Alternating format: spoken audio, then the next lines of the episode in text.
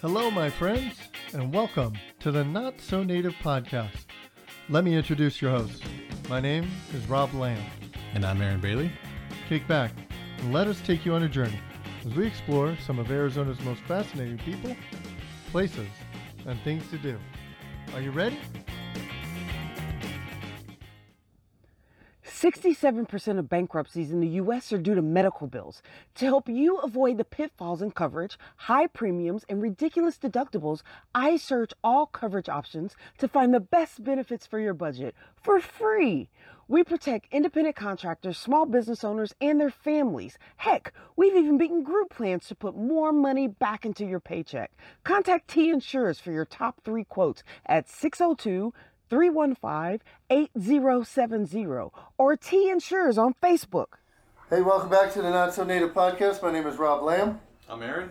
and we are still in beautiful Pine, Arizona. That we're probably going to have to get the mayor or some sort of sheriff to kick us out of here because it's beautiful up here right now. So, but we are at Skies, Sky, Skies and Pine. Skies and Pine. And, there you uh, go. And I'm, I'm Ron Davidson. Everybody calls me Sky. It's a nickname. It was uh, tagged me uh, many, many years ago because I live at the end of Skyline Road in Cochise County. That's where my ranch is, where we do most of our work. Um, 50 years ago, this whole business started as a hobby, and I'm a veteran. And to supplement my GI Bill, when I got out of the Coast Guard, I uh, took up a little bit of woodworking, and at that particular point in time, I was living in Northern California, Humboldt County. Uh, I went to Humboldt State University, where on a weekend I could make a table and it'd supplement my income, and it paid for my education. there you go. Uh, yeah, no no student loans, so it's 100% financed by myself, and uh, the uh, the work of a few other people that helped me out. Uh, so the hobby over the years, uh, it, it just worked uh, as a hobby. I did eventually take a teaching position at Humboldt State, and that went for about seven years. My heart wasn't into the teaching. Heart was in the classroom, but not the committee work. So I resigned a full time teaching position there and went full time into salvage logging. The salvage logging um, en- entailed taking dead down, dead standing, dead on the ground, uh, and nuisance trees or nuisance uh, woods, fire hazard woods. Okay. Um, so I developed that small company into a larger company, and uh, eventually I sold that off. And the whole time, this business that I'm in now was strictly a hobby. When I sold off the logging company and quit the teaching position, the hobby became a full time business. Wow. Um, in 1970, uh, I went to uh, from California to Arizona. Uh, my dad owned the property uh, down in Cochise County, and I took possession of that uh, a few years later. But in that period of time, uh, leaving California and uh, um, uh, back and forth from California to Arizona, actually Arizona since 1954. Wow. My dad was in the Air Force, and I joined him briefly at 54, and then uh, um, I joined him again at Vandenberg Air Force Base when I was 15. But I was raised by my grandparents in the Monterey Bay of California, Oh, beautiful. and uh, yeah, it was a it was a fun place to live. It was a great childhood. Sounds like. I mean, I had the ocean in front yard, golf course in the backyard. I went to Lighthouse School on element or uh, elementary school, at Lighthouse School on 17 Mile Drive. oh wow. So, so grandparents basically raised me for a good number of years, and I joined my dad at Vandenberg Air Force Base, where I graduated from high school in Lompoc. But even back that far, I was doing woodworking. I was Oh, doing wow. a lot of woodworking, uh, making things uh, on the on the base, making gift items for uh, other people uh, on the base, doing things like that. But eventually, uh, I left California and joined my dad again at uh, the ranch in Cochise County, where I started harvesting uh, mesquite. Prior to that, I was harvesting redwood. Okay. Now I'm harvesting mesquite, uh, mesquite up and down the San Pedro River Valley. That's where the, the mesquite primarily comes from for me. I harvest dead standing, dead down. Take the root crown systems and I cut them into these nice, beautiful slabs. Um, your burl wood. A lot of people think burl wood is uh, something of a um, uh, an abnormal growth or caused by lightning or caused by insects. It's not. Burl wood is a normal, natural thing that occurs on 99% of the trees in the world. This is one of the things that I studied while I was an undergraduate at Humboldt State University. And I studied over 300,000 seedlings. I went to the nurseries and looked at the seedlings, and all of the California coastal redwoods, 99% of them formed uh, root crown burl, which was just a large number of buds that formed right at the crown of the root system. So, having studied all of these seedlings, then I was able to draw a conclusion that uh, maybe this is not just something that happens with redwood. I started studying other types of trees, Oh, and I found that Wow. this, the same thing happens with the other trees. This bud collar forms when the tree's just but a seedling. It divides, redivides, continues to divide. It goes exponential with these buds forming right where the, tr- the roots transcend into the trunk of the tree, and that forms your root crown burrow. Now, as the tree is growing, if you terminate the main tree, then one or more of those buds will sprout and come into a whole new, uh, it'll form a whole new tree. It's called your second growth. So, over the years, I started cutting the burls, making furniture with it, and it's developed into what it is today. I think that I, I, the first time I ever heard of a burl was on that crazy show. Uh, I think it's on a History Channel, uh, Dirty Riches or Filthy Riches Oh, yeah. or Yeah. something like that. That's the first time I ever heard of it. I think they're up in Oregon or somewhere. They're in Santa Rosa, California. Santa Rosa, there's, okay. Uh, the Redwood Kings uh, is one of them. Uh, that was on the, Yeah. the, TV show. Um, their their approach is a little bit different. They're not really making tables like I'm making. They're making structures like uh, uh, uh, tiny houses and Right. Yeah. things like that. Yeah. Um, now people have been cutting burl for a long time. Burl wood is really basically wood's royalty. So if somebody says it's an injury to the tree or it's uh, caused by lightning or caused by insect infestation, no, it's none of the above. It's a natural, normal occurring uh, thing that occurs on, like I said, 99% of the trees at the root crown level. One percent is the knot that you see on the side of the tree. That's a tree burl, and that actually is just a manifestation of these buds that have permeated up through the cambium layer on the tree, which is the layer between the bark and the trunk of the tree. Uh, the buds permeate up, seeking light on the outside at a thin spot, and then they start the division process again. Wow. Bear with me for one second. Would it be okay if I close the door because the wind chime is Oh, sure. Yeah, it's on the back. is, is going background noise? Yeah. Thank you.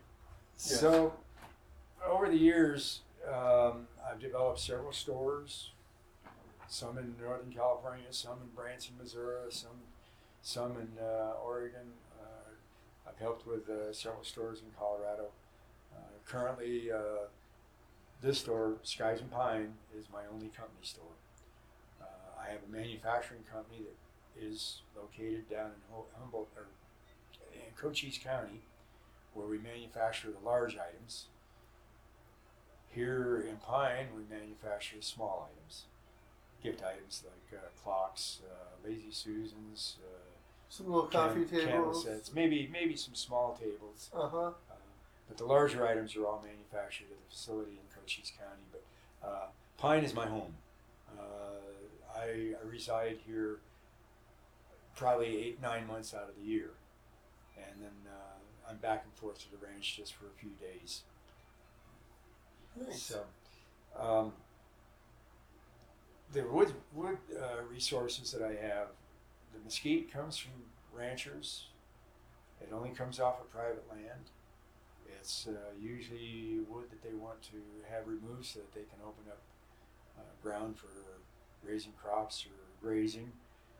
Manzanita, I get a Forest Service permit right here in, in uh, uh, Tonto National Forest, and the permit comes from the Forest Service. It's good for 90 days.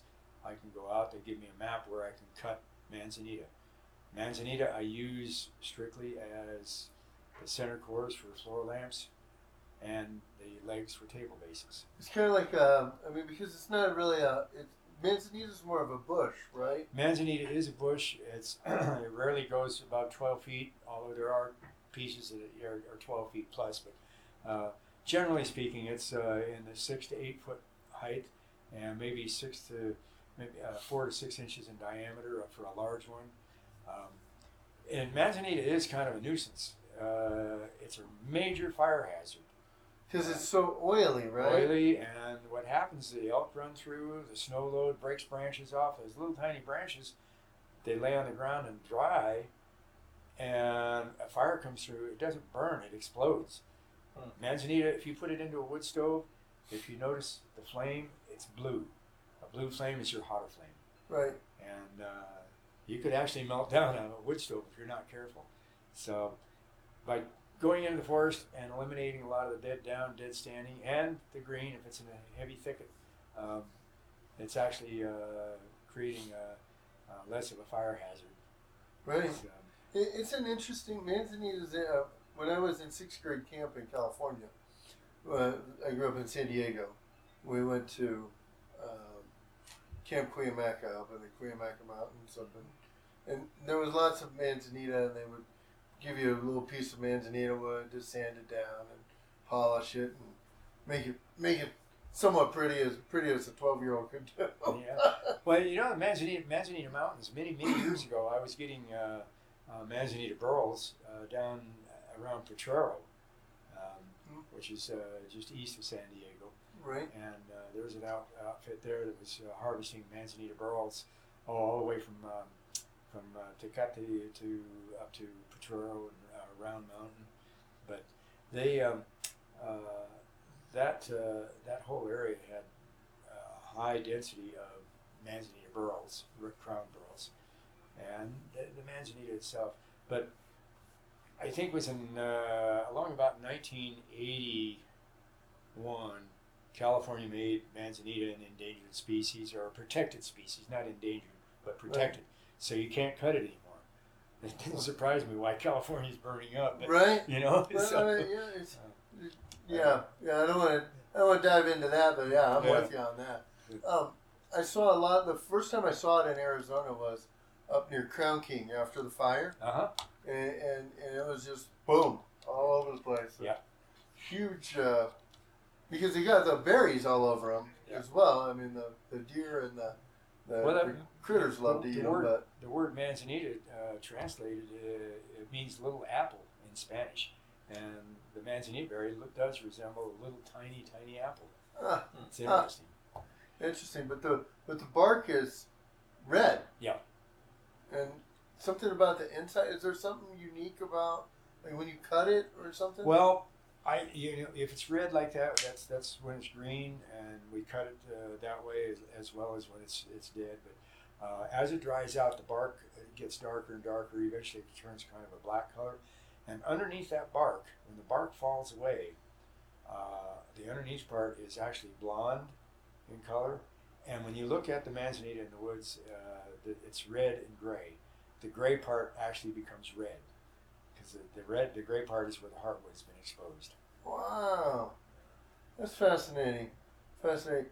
Let me tell you guys about our weekend. We spent the entire day with Outdoor Adventure Centers in Cottonwood. What a great time! We went kayaking on the Verde River, and our guides made the adventure so much fun. Then we went out on the trails in an ATV rental, and we finished the day in Old Town Cottonwood with great food and wine tasting. It was such a perfect day with OAC tours. We're already planning to go back, and I would highly recommend oactours.com to everyone. Call 602 686 8530 to book your tour today or go online at oactours.com. Welcome back to the Not So Native Podcast. I'm Rob Lamb. I'm Aaron Bailey. So when did you decide? Uh, I don't know. When, when you first started making tables, Were you just making traditional straight cut tables? No, I or- actually um, in uh, 1969 um, I uh, uh, was in Humboldt County, and there was there wasn't anybody that was really doing too much. But I went to Sa- uh, to Fisherman's Wharf, and there was a person there on Fisherman's Wharf that had these beautiful live edge or freeform uh, redwood burl tables, and I, I thought, wow, this is pretty neat. So when I went back up to Humboldt County looking to, to go to school at, at Humboldt State University, well, I ran into a guy that was cutting some redwood burl, and that's what it started. I figured, well, hey, I can make some nice tables this way, and uh, and sell them. Well, then the big boom happened with the burlwood industry in the uh, early '70s. There was little stores that sprung up all over the West Coast. Uh, people that were out in the woods and go and get a burl and or go out on the beach and get uh, a burl that washed up in the high water, and they'd slab them out. I'd buy the slabs from some of those guys, and eventually, I formed a partnership with a, uh, a, a man up there in, in uh, Humboldt County, and he and I had uh, about five years of just really having a good time doing burl wood, and uh, Wow. it, it worked out real good. Uh, I'm, I'm still good friends with him to this day, even though we dissolved the partnership many, many years ago. Sure. It was a good partnership. It really was. And um, but I, it, what happened was the uh, we, we, we had contracts to get burlwood out of the forest uh, from uh, GP, LP, uh, some of those larger companies, and um, another country came along and uh, just outbid us. We were taking semi loads out at twenty five dollars a ton. Wow. For tare weight, and the other company started bidding at a dollar and a quarter a pound. So the big companies didn't want to talk to us little guys Yeah. anymore, you know. Yeah. Who, So- who are you? Who, what? Yeah, we had to go to we had to go to the private sector, which the private sector there's there's a is a finite supply of good Mm. burlwood. So at that point, I, I told my uh, ex partner Forrest Willis. I told him I said, uh, you know, I, I think it's time for me to to, to bail out. I'm, I'm going to go to Arizona and see what I can do down there. And I'd quit my teaching position at that point. Uh, it was just too hard for us to get enough burl. But he between between him and myself, we basically flooded the west coast with slabs and uh, cedar bases, which we we uh, ultimately got out of uh, Mount Shasta area. Mm. And we got logging permits and, and got uh, a lot of uh, one-piece cedar bases t- to put underneath a nice redwood slab. Oh, wow. And we had we supplied pretty much every store up and down the west coast with, with wood. But uh, when I came to Arizona, uh, first time was at 54 with my dad. I was just a, a little guy, and well, uh, 10 years old or so. But anyway, uh, then I uh, didn't come back until 1970. Uh, my dad uh, had retired from the Air Force and went to work for IBM in Tucson.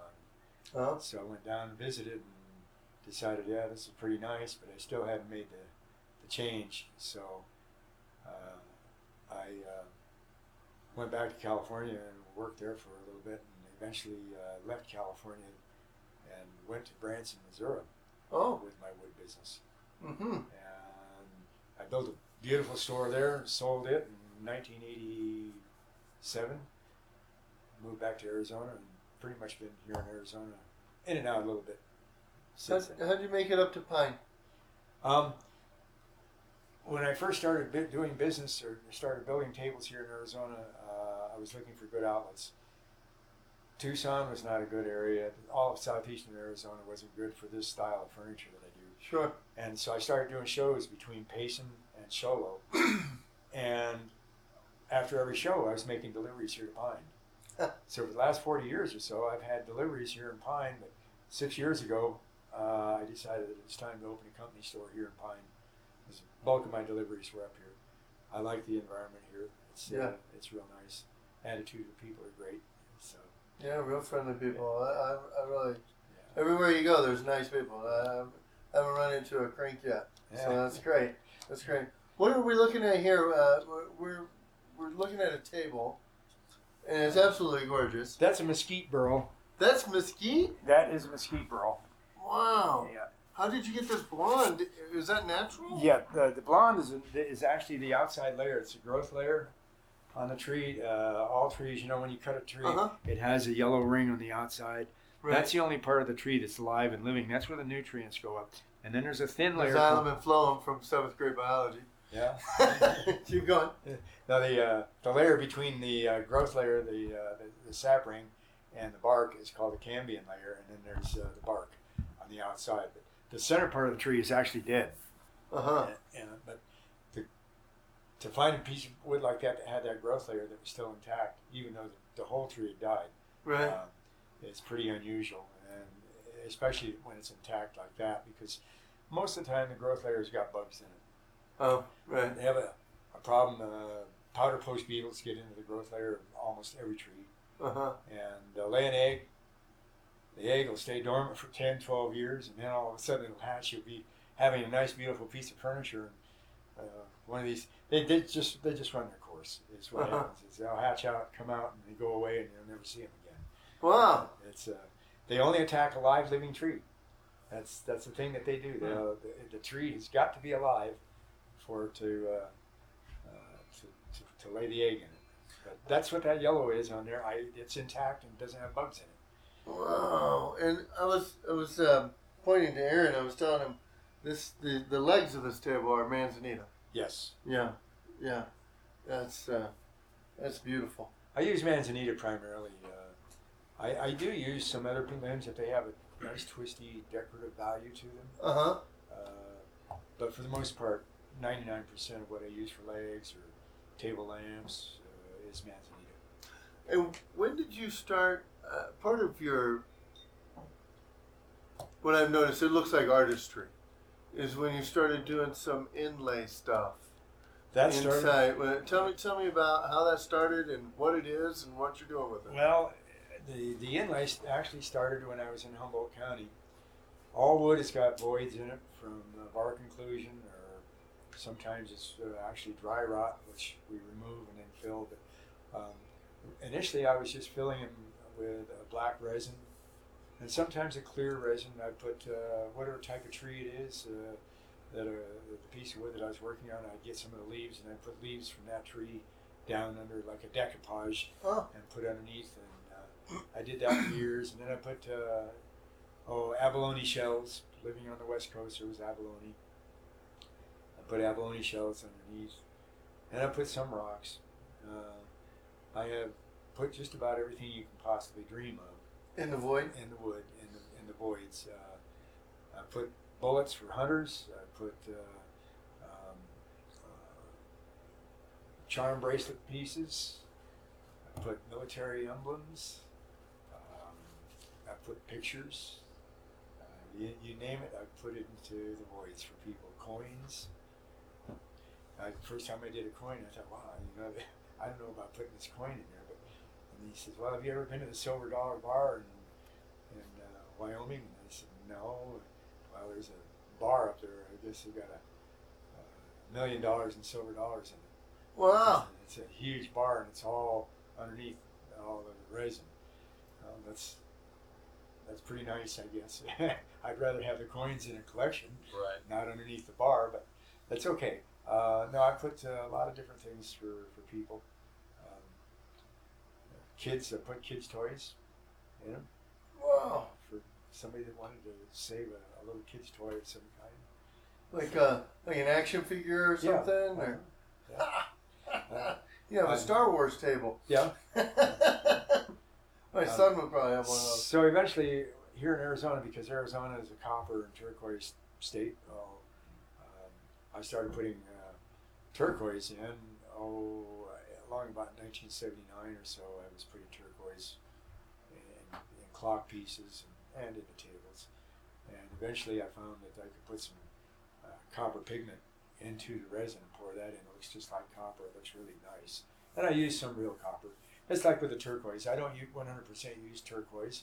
It's uh, just too costly. Right. Um, so I use a mixture of turquoise and chrysocolla. Chrysocolla looks just like turquoise. It's not as hard, and it has a more vivid blue. So actually, people uh, they gravitate towards the chrysocolla more so than the turquoise. But I do put a little turquoise mixed in with olives, so that I, I can actually say that there is real turquoise in it. Nice. So, go ahead, Aaron.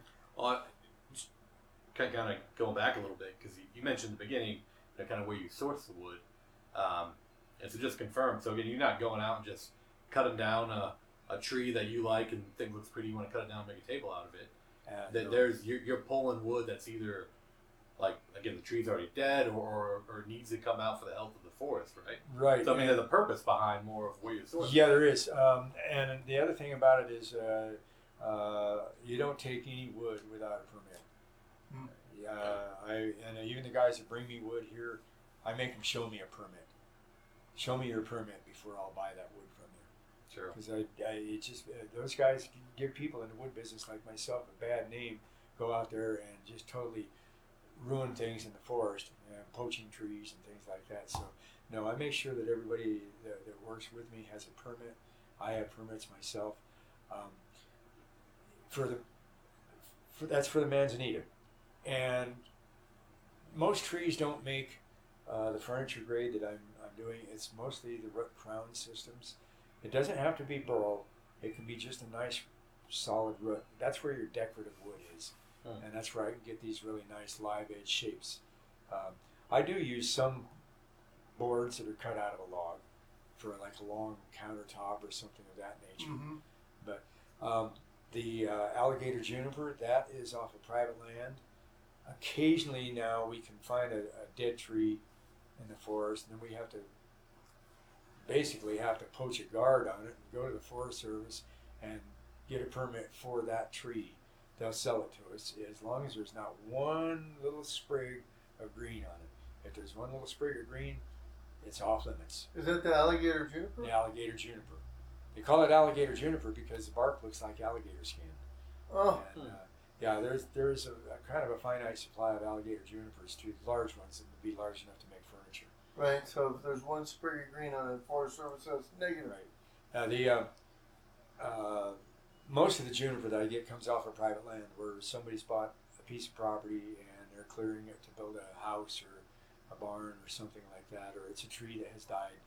Uh, I get people come in all the time calling me and asking me uh, about if I was if I'd be interested in the wood or you know, can I come and cut the tree down, and, which I do some of that work. I've got a tree service that I work with uh, real close.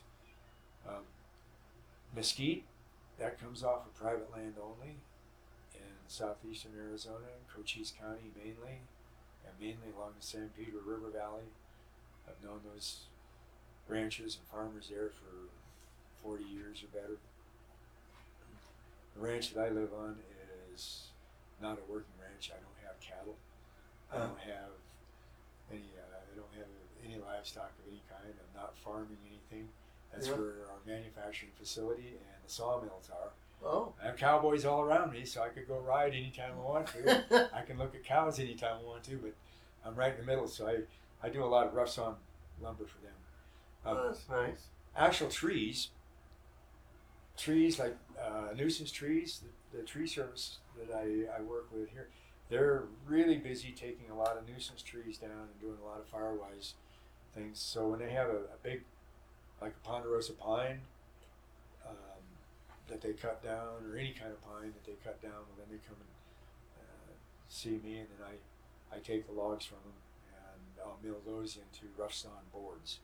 I, do, I do offer rough sawn boards like two by fours, two by sixes, uh, um, one by one by material, mostly for decorative woods, Sure, for decorative like interior work and stuff like that. wall wall paneling, and A lot of people don't don't understand that in in Arizona you should have about 25 feet around your property for defensible space. Yep.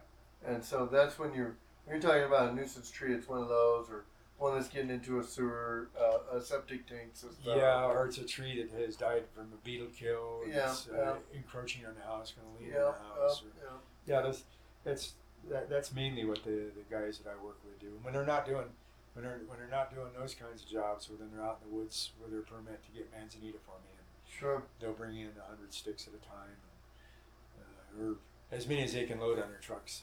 Sure. and Sure. That that whole Manzanita thing is is absolutely fascinating.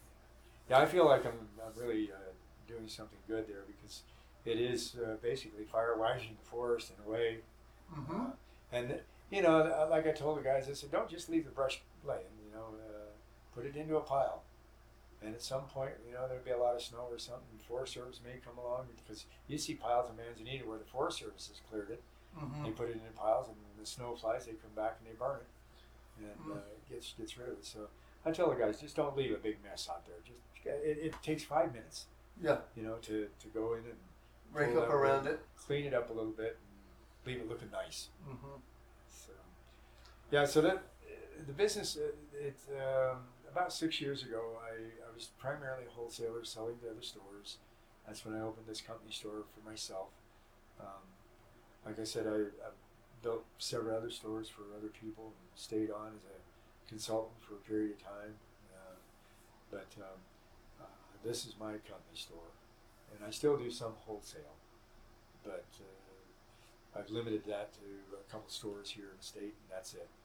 Mm-hmm. Three stores out of state in Colorado. And all of your wood is sourced from Arizona. It's all sourced from Arizona. Once in a while, I do get some wood from out of the state. Might get uh, some uh, maple from Oregon, uh, some redwood from California. Uh, occasionally, I'll get some uh, wood from back east, some clear red heart cedar from Oh. Arkansas and, and Missouri. Ninety-nine percent of what I have is right here local Nice. most of it. And uh, if it's not mesquite from Humboldt or from um, uh, Cochise County, then it is uh, manzanita or juniper from right here in Gila County, Tonto National Forest. Nice. So you got the storefront, and we walked through that a little bit, and like you mentioned clocks and the little bears and all kinds of other stuff. But you, you do custom pieces as well. So if somebody had a in particular furniture they wanted, is that I I do custom. I do a lot of custom. In fact, uh, that accounts for about thirty percent of my business here. Is people coming in and ordering a bed or a, a dining table or countertops. Right now, currently, I've got uh, an island top, uh, rather large, ten foot long and four foot wide, Wow. under construction. I have uh, a seventeen foot countertop with a dog leg on the end and four foot, uh, or just an L on the end. 17 feet by 2 foot. That's a big, long countertop. I have another one. Actually, uh, I'm, working on one that is going to go into uh, the Strawberry Lodge uh, here uh, fairly soon. So I do a lot of that kind of work for people. Uh, they, they buy a house. Fireplace mantles is a big business uh, all year round for me. People are building houses or changing, uh, remodeling, and things like that. So uh, I sell three to five mantles a month, and that's out of alligator juniper. I have two two versions of a fireplace mantle that I offer, which is uh, flat on flat, which is flat on the top and flat on the bottom, and then I have a, like a quarter round log, Oh, nice. flat on the top, flat on the backside up against the wall, and a quarter round of a log that you look at. Um, those are real popular. Um, the uh, dining tables are real popular too. So, and then the, your standard furniture. Uh huh. So, uh, Little Bird told me that you were updating your website. I did. I just just finished that. Know, what's the what, so that people can go and check. I know that you said that most of your business comes from Well, people driving by. people driving by, but uh, we're going to see what the website is like here now. Okay. Uh, it's a new website. Uh, I think there's 13 or 14 pages to it, plus it has a video. Um, the website is uh. Live Edge, Liveedge.com. Skies and Pine, Live Edge. Live Edge, and Sky is S K Y S. Mm-hmm. Yeah, uh, that's. Uh, I was looking for a name when we opened the store here, and I couldn't think of any catchy name or anything that Hmm. would be right. And everybody said, "Well, that's Sky's place. That's Sky's place." Oh, okay. And uh, I said, "Well, we'll just it Skies and Pine." So, yeah, There you go. so most, most people are coming up and looking for Sky, so name it Skies and Pine. There A lot go. of people don't know that we have furniture in there too. They see all the carvings. I do have a couple different carvers. Uh, we offer uh, the full full spectrum of, of carving, uh, from chainsaw carving to fine art carving. And I have the fine art carving inside the gallery, but um, the uh, uh, chainsaw carvings are done by a, a chainsaw artist in uh, Flagstaff Wow. primarily bears. Uh, that, that's the biggest seller is bears. So I keep a good supply of bears in the front yard. Everybody loves bears. Yeah. everybody wants uh, a Yogi Bear. Yeah. Yeah. Yeah, that's uh, fascinating stuff.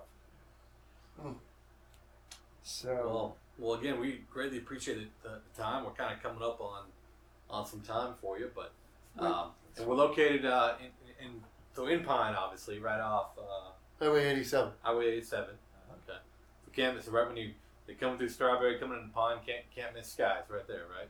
that's right it. when you get into town. So as soon as they see all the big carvings and the teepee out in the front, and, uh, uh, that's that's uh, you, huh? they'll know that they're at Skies. Yeah. Uh, and Skies is just actually a, um, um, a business within what we call Old Settlers Village. Old Settlers Village has been established here since the 60s, but uh, we have several other stores here too. I, I, I don't want to uh, exclude them. We have a really nice high-end jewelry and rock store. Mm. It's called uh, Silver and Stone. And we have uh, Rustic Rim Boutique. She has lots of really nice, unique items. And uh, we have um, the uh, E- Enchanted uh, uh, Creations, which is uh, she's a seamstress and has really right, really nice uh, clothing and amongst other things. And she does embroidery. Oh, wow. So. So there's a variety of things here at Skies and Oh, Pine. Yeah, a lot of things. A lot of things here at Skies and Pine. I am kind of the anchor store, but it's all part of Old Settlers Village. And, and helping further uh, artists Yes, uh, and, absolutely. And keeping everybody uh, gainfully fed. Right. Yeah. yeah. But then one other thing we have a we have a candle uh, candle store. Uh, Oh. In, in Old Settlers Village here too. Candles and soaps and, and uh, lotions and things like that. So, and that's um, um called the Scented Forest. So there's like Oh, four, there we four, four other little businesses here. That's nice. That's fantastic.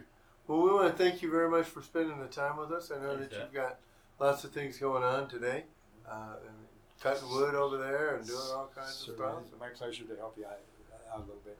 See if we can Love the, make love some- the story of, of how you do what you do and where, where you got the uh, inspiration for it. So, I'd sure like to see uh, anybody that wants to come in and visit us. all right, We'll perfect. send them your way. Thanks, All right. Scott. Well, Thank thank, you. you. very much. Hey, Aaron, why do you got so many cracks in your windshield? Uh, you know, I just don't want to get taken care of. Such a hassle. What are you talking about? You just call Robert over at Gecko Glass. He'll take care of it for you. It comes to you, fixes it wherever you are. Wherever I'm at. Yeah, wherever you are. You could be at the zoo, wherever. Huh? It doesn't matter. Well, maybe I should call Robert at Gecko Glass. Would call my insurance company too. Yep, he'll take care of all that for you. Just call him at 480 200 2237. You got a pen? Uh, That's 480 200 2377.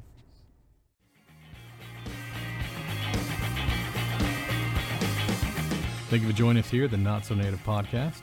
Be sure to check us out on our website, notsonativepodcast.com, and leave a comment or two. Also, follow us on social media to get the latest update on our adventures. Until next time. Until next time.